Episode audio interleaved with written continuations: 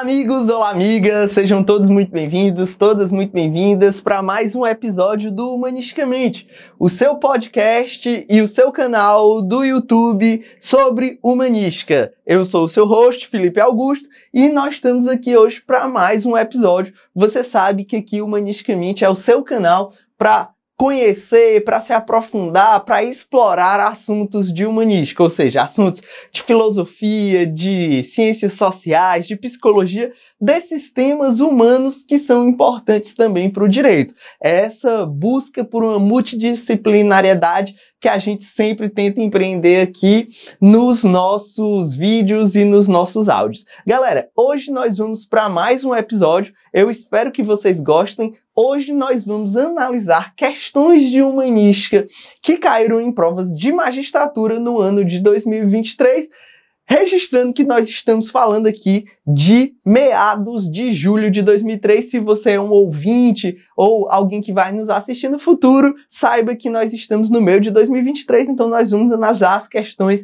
que apareceram em provas de humanística de magistratura até esse meio de ano de 2023. Então, Acompanhe aí nossa vinheta e a gente começa logo depois. Segue aí a vinheta.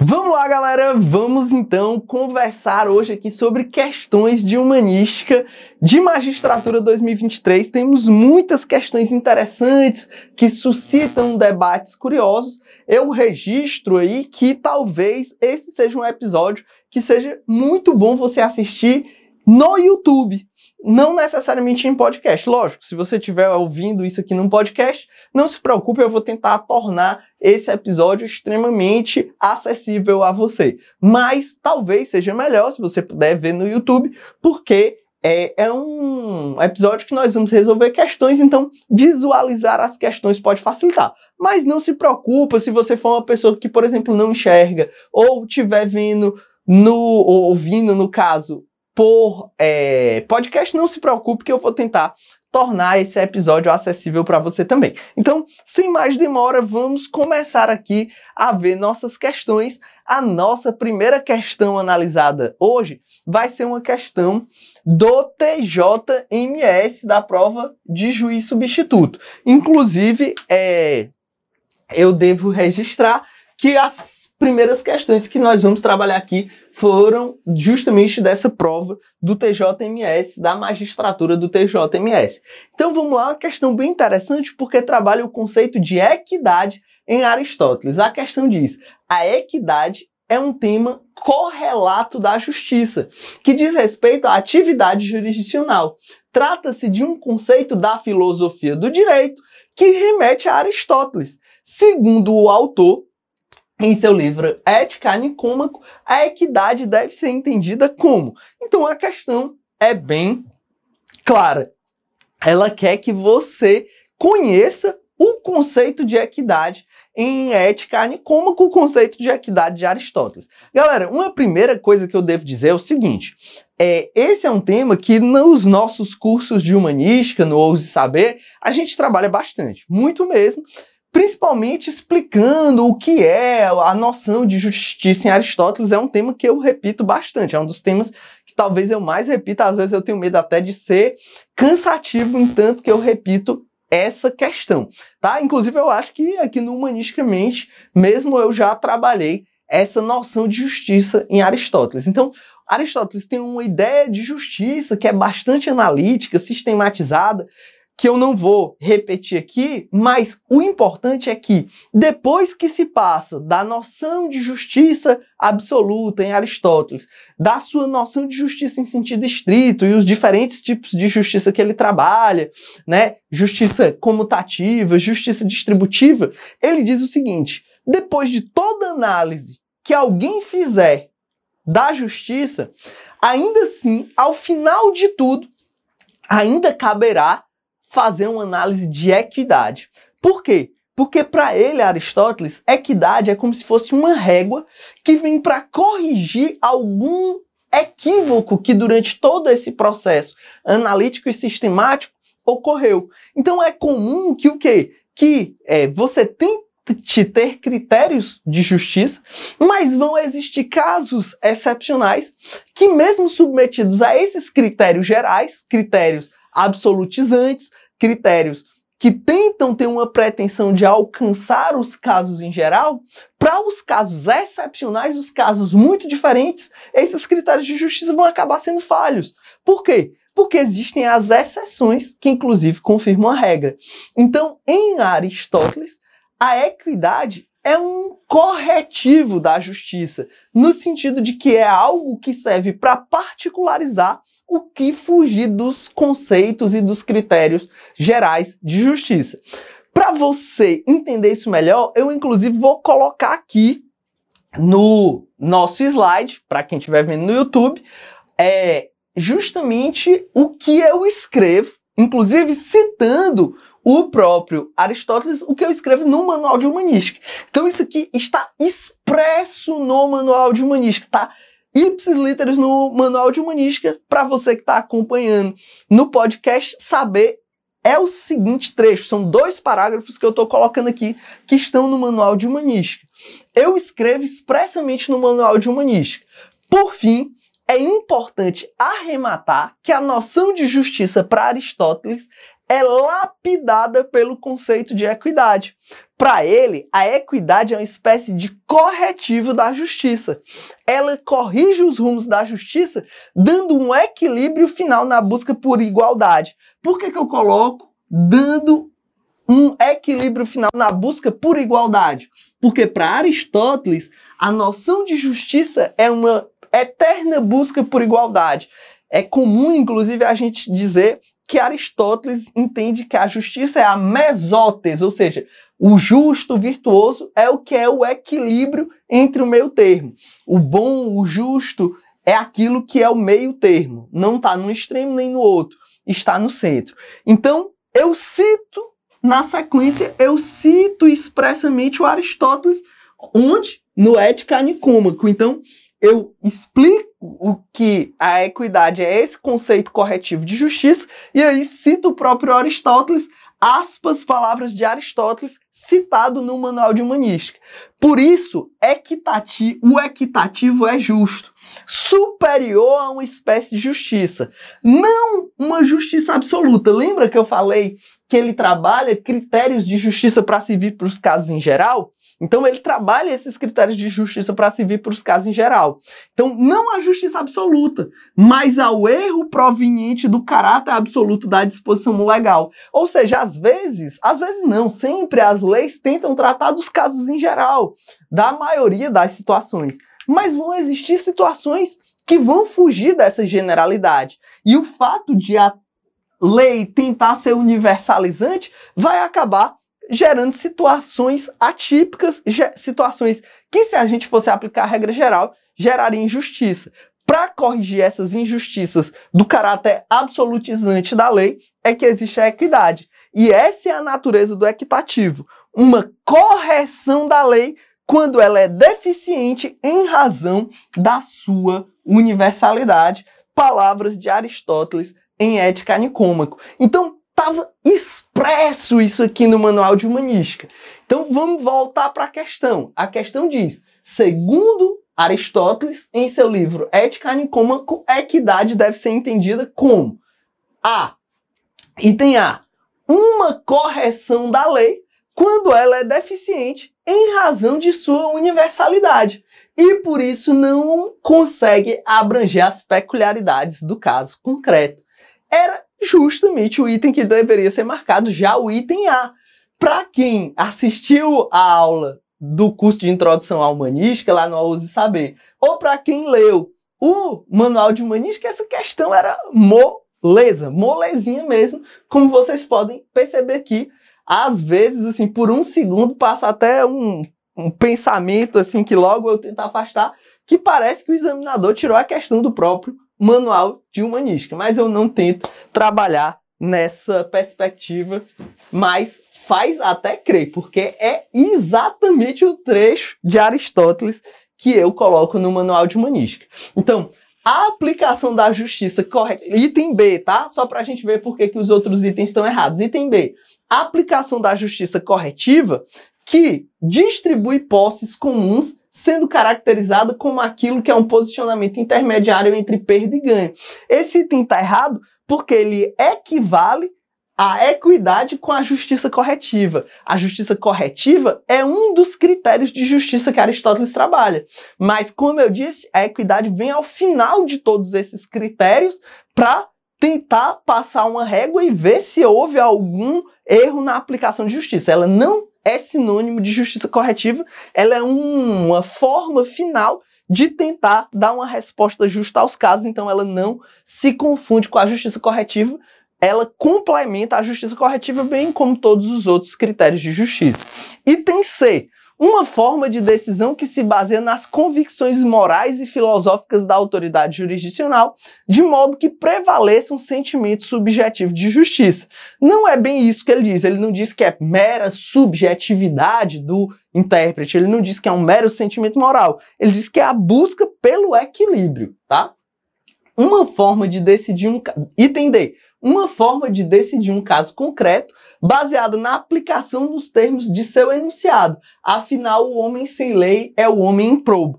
Errado. Isso aqui lembra mais o conceito absoluto de justiça de Aristóteles. É, Para Aristóteles existe um sentido lato de justiça, um sentido geral, que é respeitar a lei, e existe a lei, a, justiça em sentido estrito, que é a justiça corretiva e a justiça distributiva. Então, isso é o primeiro critério de justiça, o critério de justiça é, em sentido lato, não a equidade. A equidade é o último critério de justiça, aquele que vem para ver se os critérios anteriores não falharam. E é, item é, o princípio geral do direito por meio do qual as antinomias das leis podem ser sanadas, assegurando-se dessa forma a decisão justa para o caso concreto. Existe até a equidade como uma forma de integração do direito, um critério subsidiário, né, na falta da analogia, dos costumes dos princípios gerais do direito. Alguns autores de hermenêutica citam a equidade como uma dessas formas de integração do direito. Aqui ele fala como se fosse um princípio geral do direito.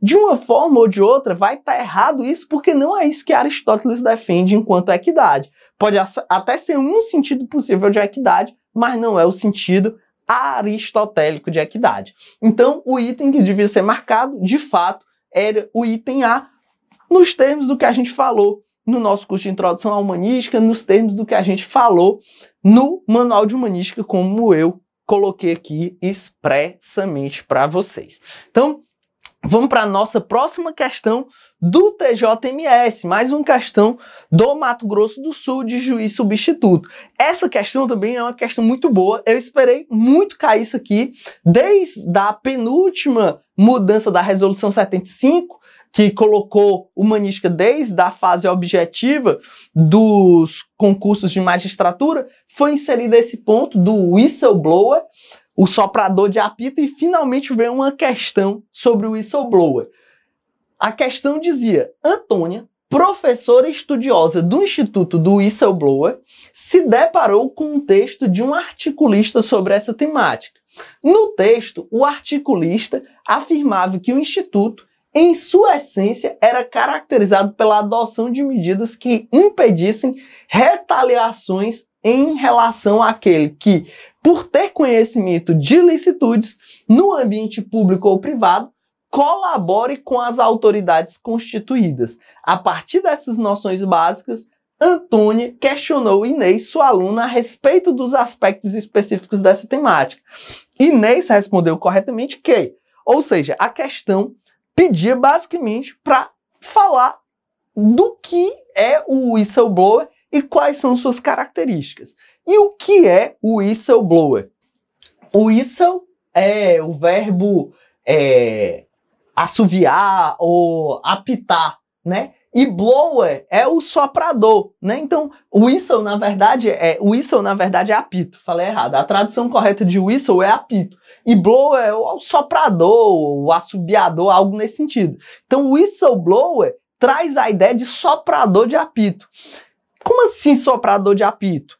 É, professor, soprador de apito, no, no, no contexto anglo-saxão, quer fazer referência àquele que está chamando a atenção para alguma coisa. Então, É, a pessoa sopra um apito para dizer o quê? Chamar a atenção, dizer, olha, olha aqui o que está acontecendo, né? Então, como um guarda de trânsito que quer chamar a atenção de alguém porque essa pessoa está fazendo algo errado. Ou então um juiz numa partida de futebol que sopra o apito para dizer, olha, isso aí foi falta. Então, o soprador de apito é aquele que chama a atenção para alguma coisa.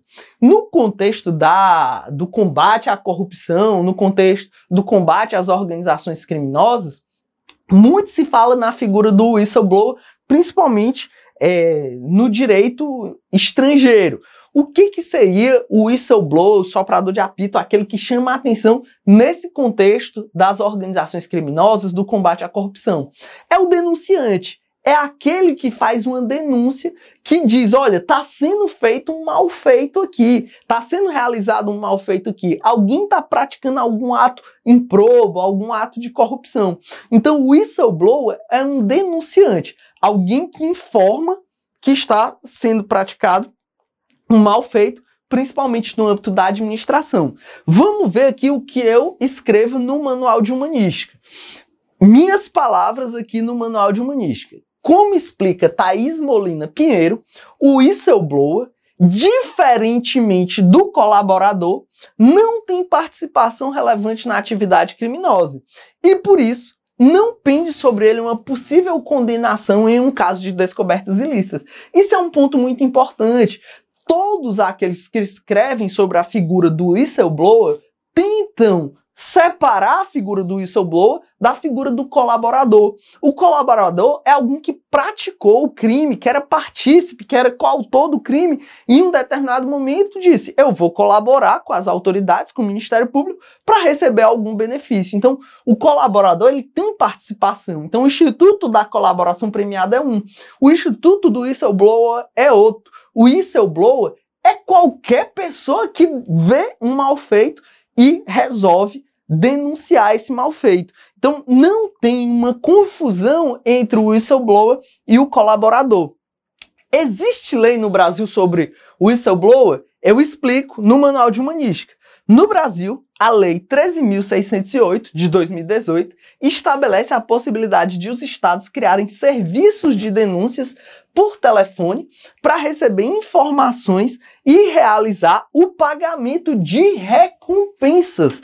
A lei traz expressamente a possibilidade do denunciante, aquele que, por sinal, não tem é, participação no crime, por isso ele é chamado, inclusive, de denunciante do bem ou colaborador do bem, diferente do que colabora na colaboração premiada, porque ele também praticou o crime. Então, essa lei traz a possibilidade do pagamento de recompensas por informações que auxiliem na prevenção, repressão ou apuração de crimes ou ilícitos administrativos. Não precisa nem necessariamente ser crime. Pode ser, por exemplo, apenas uma improbidade administrativa que não seja um ato típico, mas pode ser objeto de whistleblower também. Então vamos ver o que que na questão a Inês respondeu para a professora de forma correta, né? Vamos lá ver o que que seria a resposta correta.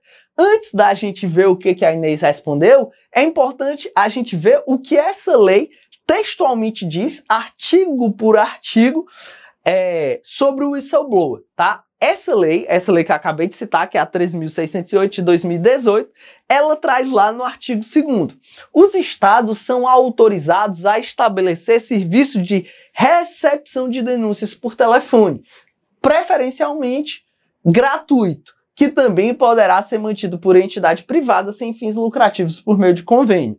Então, esse é o serviço de recebimento de denúncias, né? Artigo 3 o informante, o soprador de apito, né? O informante que se identificar terá assegurado pelo órgão que receber denúncia. Aqui vem a primeira característica importante do whistleblower. Então, se é uma característica do whistleblower, a Inês vai ter que falar isso aqui em algum momento na resposta, né? O sigilo de seus dados. Então, o whistleblower tem que ter a proteção né, para não ser exposto, porque, principalmente se ele estiver denunciando crime organizado que opera contra a administração pública, ele correrá risco de morte, né? Correrá risco à sua integridade. Então, tem que ter seus sigilos protegidos.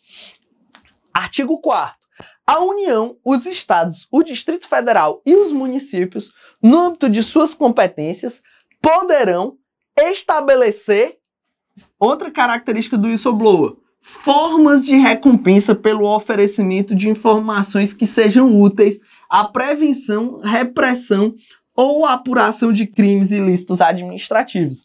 Outra característica do whistleblower a possibilidade de recompensa. Parágrafo único. Entre as recompensas a serem estabelecidas, poderá ser instituído o pagamento de valores em espécie.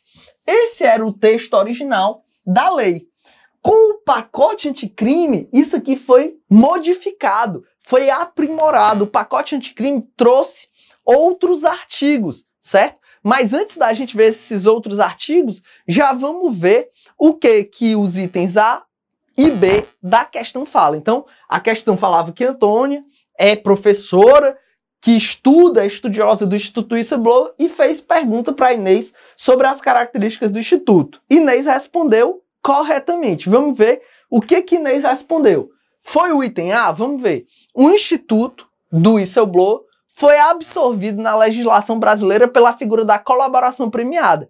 Já está errado o item A. Por quê? Porque eu deixei claro por tudo que eu falei até agora, que o whistleblower é uma coisa, colaborador é outra. Então, errado. Não, o whistleblower não foi absorvido pelo Instituto da Colaboração Premiada, já está errado.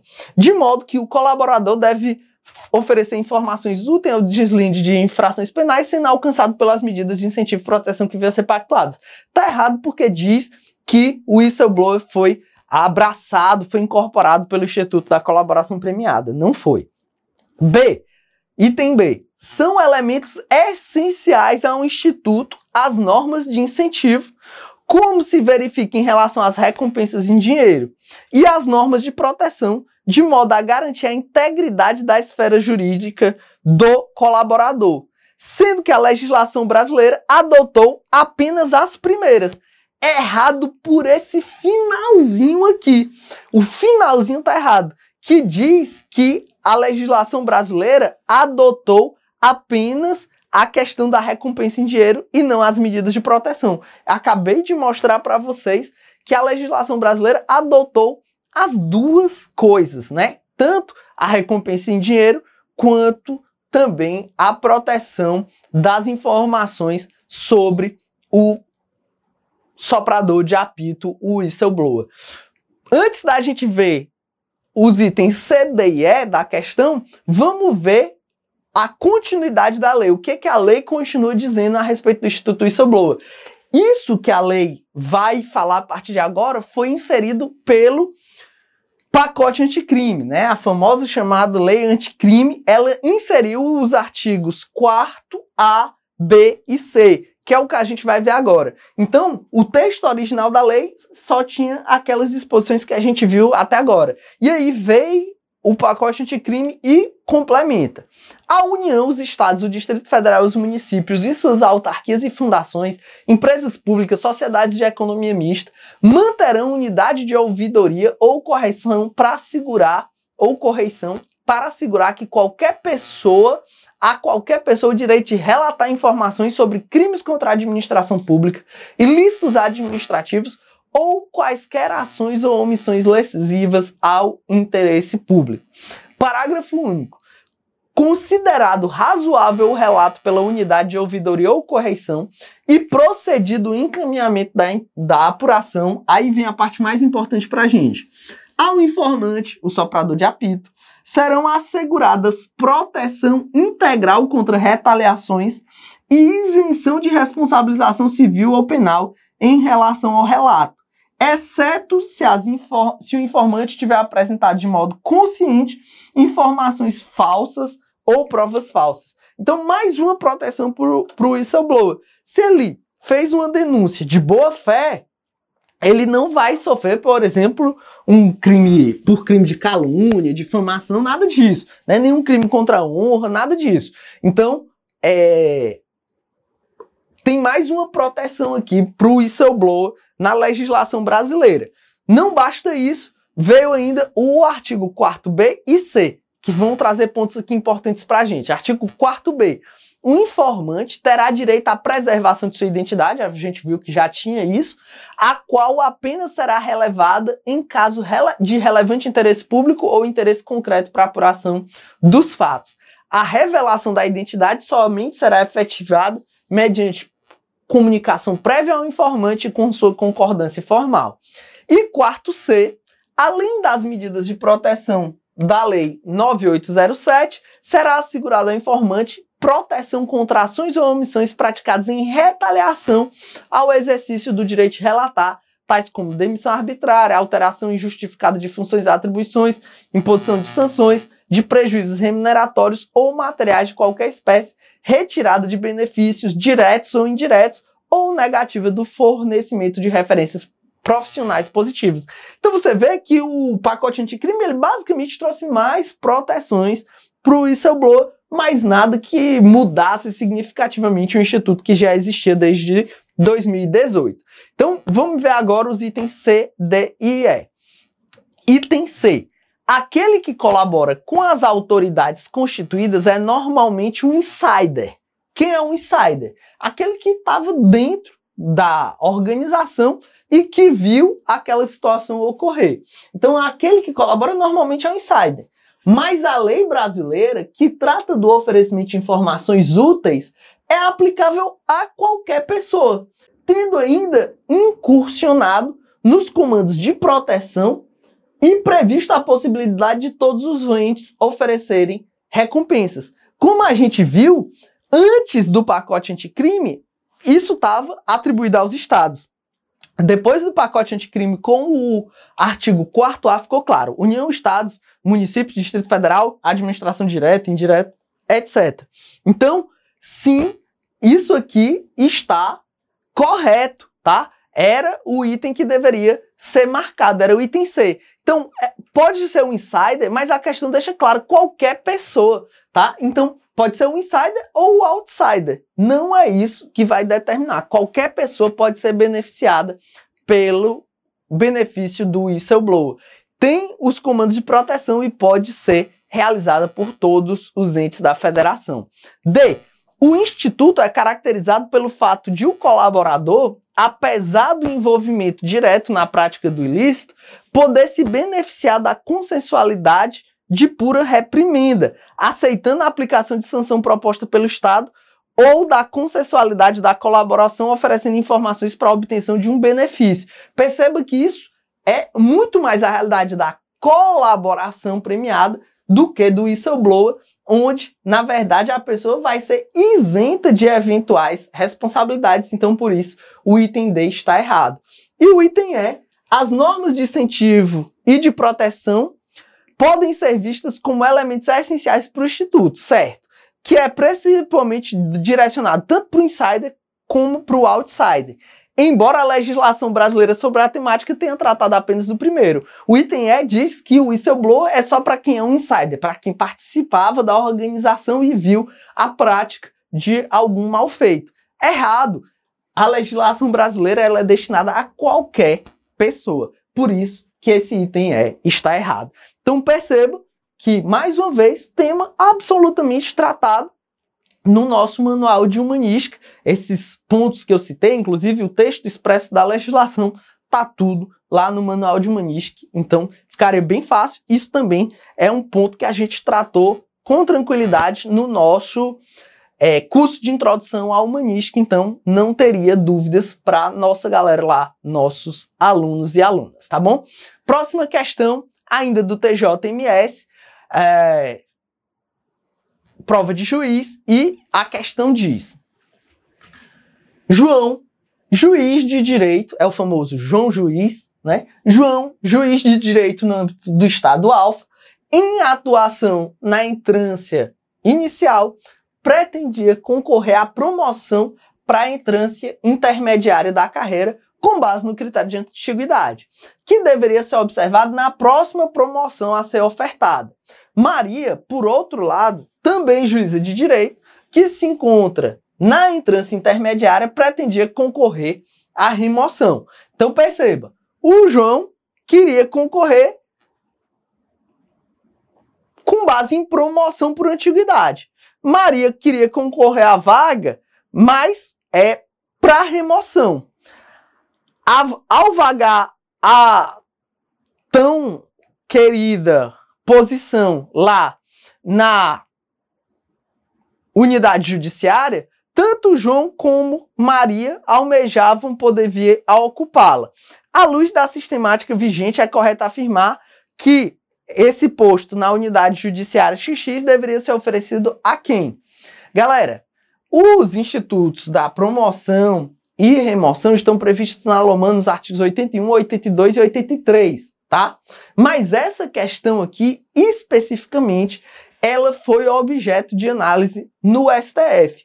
E aí, eu explico isso no manual de humanística, mais uma vez. Olha o que eu coloquei no manual de humanística logo depois de apresentar os dispositivos do 81, 82 e 83. Eu coloco o STF no RE 103 79 26, apreciando o tema 964 da repercussão geral, então tema de repercussão geral, fixou o entendimento de que a promoção na magistratura por antiguidade precede a mediante remoção.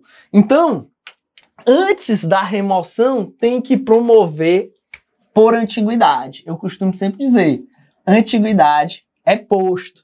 Nesse sentido, a remoção deve ocorrer antes da promoção por merecimento, mas não precede a promoção por antiguidade. Então, é faz-se a promoção por antiguidade, depois faz-se a remoção para só depois fazer a promoção por merecimento. Essa é a ordem fixada pelo STF. Então, como é que a gente vai saber como é que vai se dar a resolução da nossa questão? Vamos ver os itens. A. A promoção ou remoção conforme ato discricionário do Pleno do Tribunal de Justiça do Estado Alfa. Errado, porque não tem discricionariedade o tribunal para disciplinar o tema, porque o STF fixou em repercussão geral, é vinculante para os tribunais. B. Promoção por antiguidade, o que não ocorreria caso se tratasse de promoção por merecimento. Certo, esse era justamente o item que deveria ser marcado. Por quê? Porque é a promoção por antiguidade é o primeiro critério, depois é que é remoção e depois promoção por merecimento. Então, promoção por antiguidade, o que não ocorreria caso fosse promoção por merecimento, porque na verdade antes viria a remoção, certo? Então, promoção por antiguidade é o primeiro critério, depois é que é a remoção, depois promoção por merecimento. C, remoção, errado, já está errado, porque na verdade seria promoção por antiguidade o primeiro critério, depois a remoção.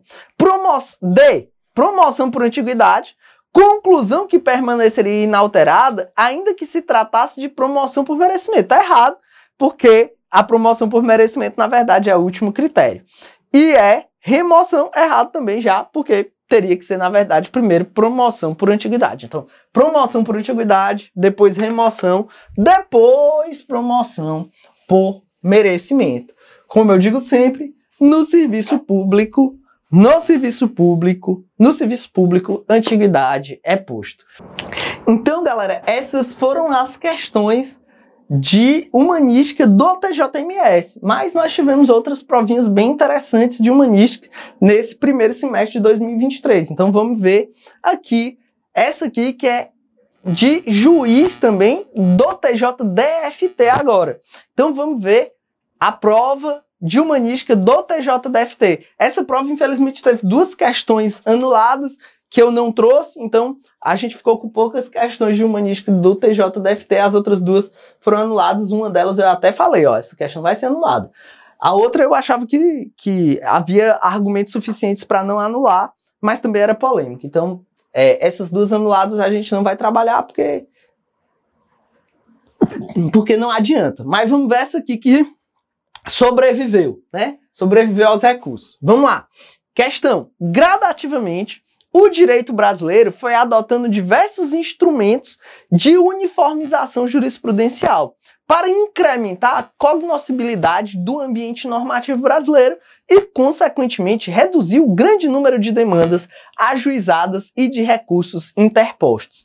Se a sociedade conhece a resposta que será dada Pelo Estado às divergências interpretativas, o direito torna-se mais previsível e, por conseguinte, as pessoas podem exercer a liberdade com mais segurança, bem como tendência de observância voluntária das normas jurídicas tende a ser incrementada. Trata-se, portanto, de técnica que confere claros benefícios teóricos e práticos. É uma questão que está falando basicamente de um tema que a gente fala muito quando a gente é, fala sobre humanística, principalmente a parte de fontes do direito, em teoria do direito, bem como em processo civil, que é a questão do sistema de precedentes. O Brasil, ele vem não só com o Código de 2015, mas há um bom tempo, até mesmo dentro do controle de constitucionalidade, instaurando um regime de precedentes no Brasil. No livro, no Manual de Humanística, eu falo bastante disso em fontes do direito, quando eu vou falar da jurisprudência, e eu falo que existe um longo caminho nessa implementação desse sistema de precedentes, principalmente na medida em que a gente adota no Brasil o, chamar, o chamado stare decisis, que é algo que existe no sistema de common law. O que é o stare decisis? Vamos ver aqui o que, que eu escrevo no manual de humanística.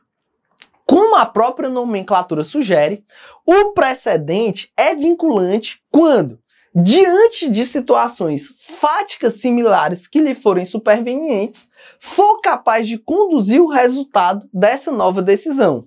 Ou seja, o precedente vinculante obriga os órgãos jurisdicionais, em sua própria fundamentação, para que acolham a tese anteriormente firmada. Essa força vinculante dos precedentes decorre do stare decisis, que é a força que um caso anterior possui de exigir coerência com um caso a ele posterior, ou seja, um caso futuro, ele tem que ser decidido de forma coerente com o que se foi dito anteriormente. Professor, se eu falo stare decisis, né? Stare decisis, não? Não, porque isso aqui não é inglês, tá? Como eu explico, ó, decorre de um antigo entendimento do direito romano, o stare decisis et non quieta movere, ou seja, aquilo que foi decidido deve ser respeitado. O stare decisis foi mantido na tradição de common law e começou a ser reintroduzido no sistema de civil law, inicialmente no sistema de controle de constitucionalidade e ampliado significativamente no CPC de 2015. Isso são palavras minhas no Manual de Humanística. Dito isso, vamos ver o que, que a questão vai cobrar. Considerando as informações precedentes, considerando aquele texto anterior que eu li, que inclusive é do Paulo Mendes Oliveira, em Segurança Jurídica e Processo da Rigidez à Flexibilização Processual, texto na internet, Considerando as informações precedentes, é correto afirmar que o sistema jurídico brasileiro, de razões, e aí vem os itens. A. Anglo-saxões. Errado já, né? Já tá errado porque diz que o sistema brasileiro tem origem anglo-saxã common law. Anglo-saxão, você já sabe que anglo-saxão é o que tem é, ó, raízes né, no, no direito inglês, norte-americano, o nosso sistema não é anglo-saxão, o nosso sistema é o famoso sistema civil law, de tradição romano-germânica. Então existem dois grandes sistemas é, judiciais pelo mundo. O sistema anglo-saxão da common law, que é o sistema baseado em precedentes, e o sistema romano-germânico, o sistema de civil law, que é baseado na codificação, que é baseado nas leis. Então, a questão diz que o sistema jurídico brasileiro tem raízes anglos... A, anglo-saxões. Errada. Já está errado aí. Então, A, anglo-saxões e foi se afastando do modelo romano-germânico civil law. Errado. De raízes B, romano-germânicas, civil law, certo? E foi se aproximando do modelo anglo-saxão de common law por meio da adoção crescente de um sistema de precedentes em desproveito da aleatoriedade das, da prestação jurisdicional.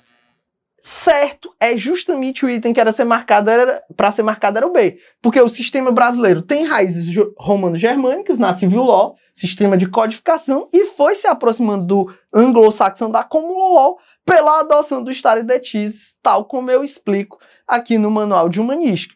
Então, ter um sistema de precedentes afasta o nosso sistema da aleatoriedade da prestação jurisdicional, cada juiz decidindo de uma forma.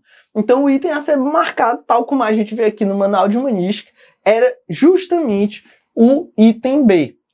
C. Anglo-saxões, como LOL já está errado, porque o nosso sistema é romano-germânico, como a gente viu. D. Anglo-saxão errado de novo.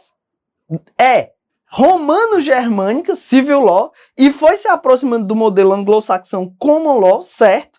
Por meio da adoção de um crescente sistema de precedentes, certo? Em proveito da aleatoriedade das decisões jurisdicionais. Errado, né? Em desproveito. Lógico que o sistema de precedentes não vai gerar aleatoriedade do sistema jurisdicional. Ele busca gerar mais segurança. Então tá errado por esse final em proveito, né? Não é em proveito da aleatoriedade, é em desproveito da aleatoriedade. Por isso que o item E está errado.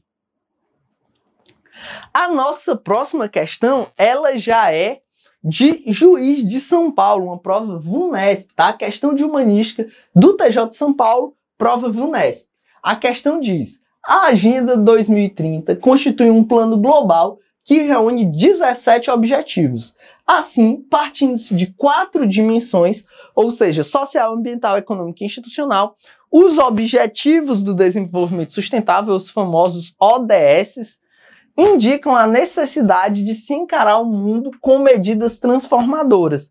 Na orientação própria da ONU, a visão é ambiciosa e transformadora porque prevê um mundo livre dos problemas atuais, como pobreza, miséria, fome, doença, violência, desigualdades, desemprego, degradação ambiental, esgotamento de recursos naturais, entre outros. A questão já traz umas pistas da resposta. Considerando isso, indique a alternativa que não faz parte dos objetivos da Agenda 2030. Que não faz. Ele quer o que não faz. Galera, essa questão, assim como outra que a gente vai ver, essa prova, tinha três questões de humanística, duas eram sobre a Agenda 2030. E a Agenda 2030 são os objetivos do milênio, né? Os objetivos que o mundo deve alcançar até o ano de 2030. Objetivos lançados e, e promovidos pela ONU para que os países alcancem esses objetivos. E é, eu digo nas aulas, esse é um tema que a gente trabalha tanto no livro quanto nas aulas também, eu digo sempre lá, ó, galera, basta você saber quais são os objetivos. Se você lê os objetivos, você provavelmente já vai acertar a questão. Porque se cair isso, eu digo lá no curso de introdução humanística, basta saber quais são. Se você tiver memória, você vai saber quais são, a memória deles. Se você tiver lido uma vez, muito provavelmente você vai acertar essa questão. Porque ele queria o que não faz parte. Então, vamos ver as alternativas. É, era prova VUNESP, TJSP só tinha quatro itens mesmo. Item A, assegurar educação inclusiva, equitativa de qualidade e promover oportunidades de aprendizagem ao longo da vida para todos. B. Acabar com a fome, alcançar a segurança alimentar e a melhoria da nutrição e promover a agricultura sustentável. C. Estabelecer um valor de salário mínimo global que assegure bem-estar para todos e reduza as desigualdades entre os países entre eles. E entre eles. D. Tomar medidas urgentes para combater a mudança do clima e seus impactos. Galera, se você tivesse um pouco de bom senso, noção política, você já ia se tocar que o item C é o errado. Por quê? É, são objetivos globais para o mundo todo. Imagina a política que é necessário do ponto de vista internacional para fixar uns objetivos desses para o mundo todo alcançar. Você acha que os estados, principalmente os muito pobres, os ditatoriais, os países das mais diferentes matizes, iam colocar um objetivo tão específico como ter um valor de salário mínimo global Salário mínimo é uma coisa assim extremamente polêmica, disputada nos estados. Você vê que todos os itens são mais gerais, mais genéricos e inclusive estão de acordo com o que diz o caput da questão. Então já fica meio nítido que o item C era o que era para ser marcado como aquele que não é objetivo de desenvolvimento sustentável. Mas não bastasse isso, principalmente para a galera que assistiu às aulas de introdução humanística do curso e viu o manual, eu lembro aqui quais são os objetivos. Ó. Objetivo 2, fome zero e agricultura sustentável. Esta meta visa acabar com a fome, alcançar a segurança alimentar e melhoria, a melhoria da nutrição e promover a agricultura sustentável. É justamente aqui, né, o que diz o item A, né? Objetivo 4. Educação de qualidade. Esta meta visa assegurar a educação inclusive equitativa de qualidade e promover oportunidades de aprendizagem, de aprendizagem ao longo da vida para todos. Perceba que é justamente, na verdade, esse é o item A, perdão. Esse é o item A. Uh, o objetivo 2 é o item B, né? Então acaba virando aqueles exercícios de escola, né? De é, traçar a linha para qual, qual o objetivo é qual, né? E o item D, tomar medidas urgentes para combater a mudança climática no mundo. É o objetivo 13, né? Ação contra a mudança global do clima. Esta meta visa tomar medidas urgentes para combater a mudança do clima e seus impactos. Então é o objetivo 13. Então, se você alguma vez na sua vida, e quem fez o curso de introdução ao humanística e leu o manual, tenho certeza que viu isso lá, se você viu uma vez esses objetivos, você ia saber que esse objetivo do salário mínimo estava fora de propósito aqui na questão, por isso era o item a ser marcado. Então, a, o item A era o objetivo 4, o item B era o objetivo 2, o item D era o objetivo 13 e o item C não era o objetivo nenhum, por isso era o item a ser marcado. Nossa próxima questão, novamente, do TJ de São Paulo, diz: Richard Thaler recebeu o Prêmio Nobel de Economia de 2017 por ter demonstrado, a partir de pesquisa que uniu a economia à psicologia, que, galera, isso aqui era uma questão muito fácil. Era uma questão de análise econômica do direito, certo? Que trabalha a mais recente é, corrente da análise econômica do direito, que é a chamada análise econômica comportamental. Olha o que eu escrevi no manual de humanística sobre esse tema.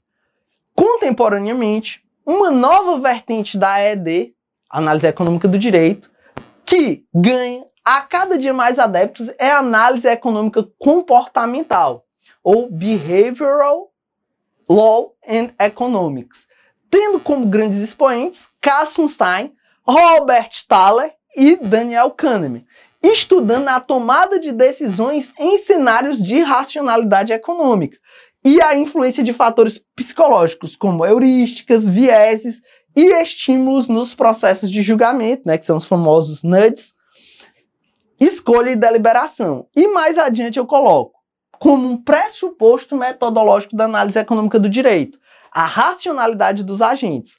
A análise econômica do direito parte da compreensão que os sujeitos são limitadamente racionais. Nós não temos a compreensão racional de todos os fatores para tomar uma decisão é a figura do homo economicus, ou seja, aquele que age baseado nos seus próprios interesses. É importante deixar claro que, numa perspectiva contemporânea de análise econômica do direito, os citados interesses não são apenas financeiros. Ambientalistas do Greenpeace, por exemplo, têm interesses como, por exemplo, a conservação do meio ambiente. Suas ações, portanto, são pautadas em o que eles veem como mais vantajoso para a conservação ambiental e não pelo que gera mais lucro, que seria uma visão da primeira corrente da análise econômica do direito, né? A, a, na verdade, da segunda, uh, não, não, mito, da primeira mesmo corrente da análise econômica do direito, a do Richard Posner, que tem uma um, visão mais tradicional do que seria é, a melhor racionalidade na tomada de decisões. Então, é, a racionalidade dos agentes é justamente esse pressuposto metodológico da análise econômica do direito que vai afirmar que é, os agentes, ao tomarem decisões, não tomam essas decisões 100% racionais. Tem vários fatores que limitam a tomada de decisão. Então, voltando à nossa questão do TJ São Paulo. Richard Thaler recebeu o prêmio de economia, o prêmio Nobel de Economia de 2017, por ter demonstrado, a partir de pesquisa que uniu a economia à psicologia, que a os seres humanos nem sempre são racionais nas suas escolhas feitas com base em considerações pessoais e culturais.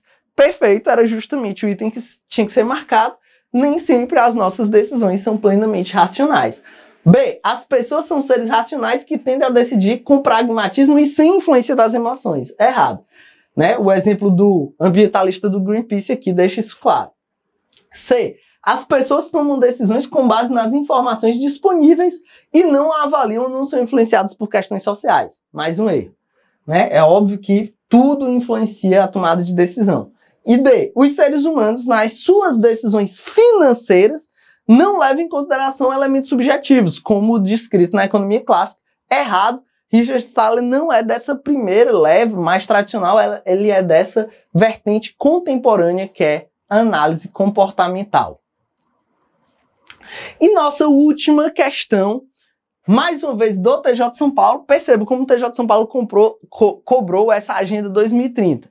A questão diz: a partir da Declaração do Milênio e da Agenda 2030, a Organização das Nações Unidas divulgou os Objetivos do Desenvolvimento Sustentável, ODS, dentre os quais consta a meta que objetivo alcançar a igualdade de gênero e empoderar todas as mulheres, é o objetivo 5, mediante a garantia da participação plena e efetiva das mulheres e a igualdade de oportunidades para a liderança em todos os níveis de tomada de decisão. No âmbito interno, a Constituição Federal e a legislação infraconstitucional foram modificadas para assegurar e incentivar candidaturas femininas. Nesse contexto, assinale a alternativa incorreta, o que é errado. Essa questão, ela fingia que era de Agenda 2030, mas ela não era de Agenda 2030, tá? Ela introduz com a Agenda 2030, mas na verdade é uma questão de direito antidiscriminatório tá? Porque, na verdade, o que ela perguntou não tem nada a ver com a Agenda 2030 diretamente. É indiretamente tem a ver com a Agenda 2030. Mas tem a ver com a participação das mulheres na vida política. Isso aí é uma questão que está muito mais relacionada com o direito eleitoral, constitucional e direito antidiscriminatório do que com a própria Agenda 2030. Então, o que, que foi mudança para promover a inclusão das mulheres na vida política que é, foi incorporada pela legislação brasileira e qual o item que traz o. que não é, cuida dessa temática de incorporação das mulheres à vida política. Então vamos lá. Item A. Os homens e mulheres transexuais e travestis podem ser contabilizados nas respectivas cotas de candidaturas masculina ou feminina. A lei eleitoral diz que no mínimo 30% das candidaturas de cada partido têm que ser resguardados para um determinado gênero. Ou seja, pode ser 30% reservado para homens ou 30% reservado para as mulheres. Normalmente é reservado para mulheres, porque é, normalmente, graças ao machismo estrutural, tem muito mais homens que se candidatam do que mulheres. A lei fala que é 30% para um dos gêneros, né? O objetivo, obviamente, é proteger as mulheres. A questão no item A fala que homens e mulheres travestis e transexuais podem ser contabilizados nas cotas de candidatura masculina ou feminina. Isso está correto, tá? Isso foi uma resolução, na verdade foi uma consulta formulada à época pela senadora Fátima Bezerra, do PT, é, do RN, que hoje é governadora do RN, ela fez essa consulta se homens e mulheres trans podem ficar dentro dessas cotas e o TSE disse que sim, nada impede isso e isso promove a integração desse grupo. Então esse item está correto, isso está de acordo com o direito brasileiro, porque a consulta do TSE disse isso. B. O montante do Fundo Especial de Financiamento de Campanha e da parcela do fundo partidário destinada às campanhas eleitorais deverão ser no mínimo de 30% proporcional ao número de candidatas. Disse que parte do fundo eleitoral tem que ir para candidaturas femininas. Isso está certo, é a emenda constitucional número 117 de 2022 disse justamente isso. Então, modificação recente da Constituição que fala justamente sobre essa reserva, assim como tem que ter uma reserva de 30% para cada gênero para as candidaturas, tem que ter também uma reserva para o fundo partidário. Então, esse item está certo também. C. Os registros de candidaturas para a Câmara dos Deputados e para as Assembleias Legislativas e Câmaras Municipais é, deve corresponder no mínimo 30% e ao máximo 70% para candidaturas de cada sexo. Certo também, eu expliquei isso para vocês, né? A lei eleitoral reserva esse percentual, então está certo, então a gente já sabe que o que está errado é o item D o tempo de propaganda gratuita no rádio e televisão deverá ser distribuído entre as candidaturas de cada sexo conforme os critérios definidos pelos respectivos órgãos de direção e pelas normas estatutárias considerados a autonomia e o interesse partidário. Isso está errado. Isso não tem previsão normativa, não há essa reserva de tempo de propaganda para os gêneros. Seria até uma boa evolução né, para compatibilizar com a necessidade de candidaturas e o fundo partidário, mas não existe essa reserva de tempo de propaganda, tá? Não existe essa reserva. A, a pegadinha era essa. Se você assiste, tem saco para assistir propaganda eleitoral, você ia até ver que não, não há essa correspondência, dá para ter uma noção de que não tem essa correspondência. Então, é, o item a ser marcado era entender porque realmente não tem essa previsão. Dito isso, galera, é, quase uma hora aqui analisando questões, todas as questões aí do primeiro semestre de 2023 da magistratura. Espero que vocês tenham gostado. Por hoje é só, muito obrigado e sigam humanisticamente, tá? Nos acompanhe aí, nos acompanhe nas redes sociais, é, divulgue humanisticamente. Se você gosta do nosso trabalho, mande aí para algum colega seu que estuda, que gosta dessas temáticas, porque aqui é um serviço totalmente gratuito, mas é muito importante essa, essa divulgação para que a gente fique sempre estimulado aí para continuar com os nossos episódios, tá certo? Então valeu, uma hora de episódio para vocês e até a próxima. Tchau, tchau.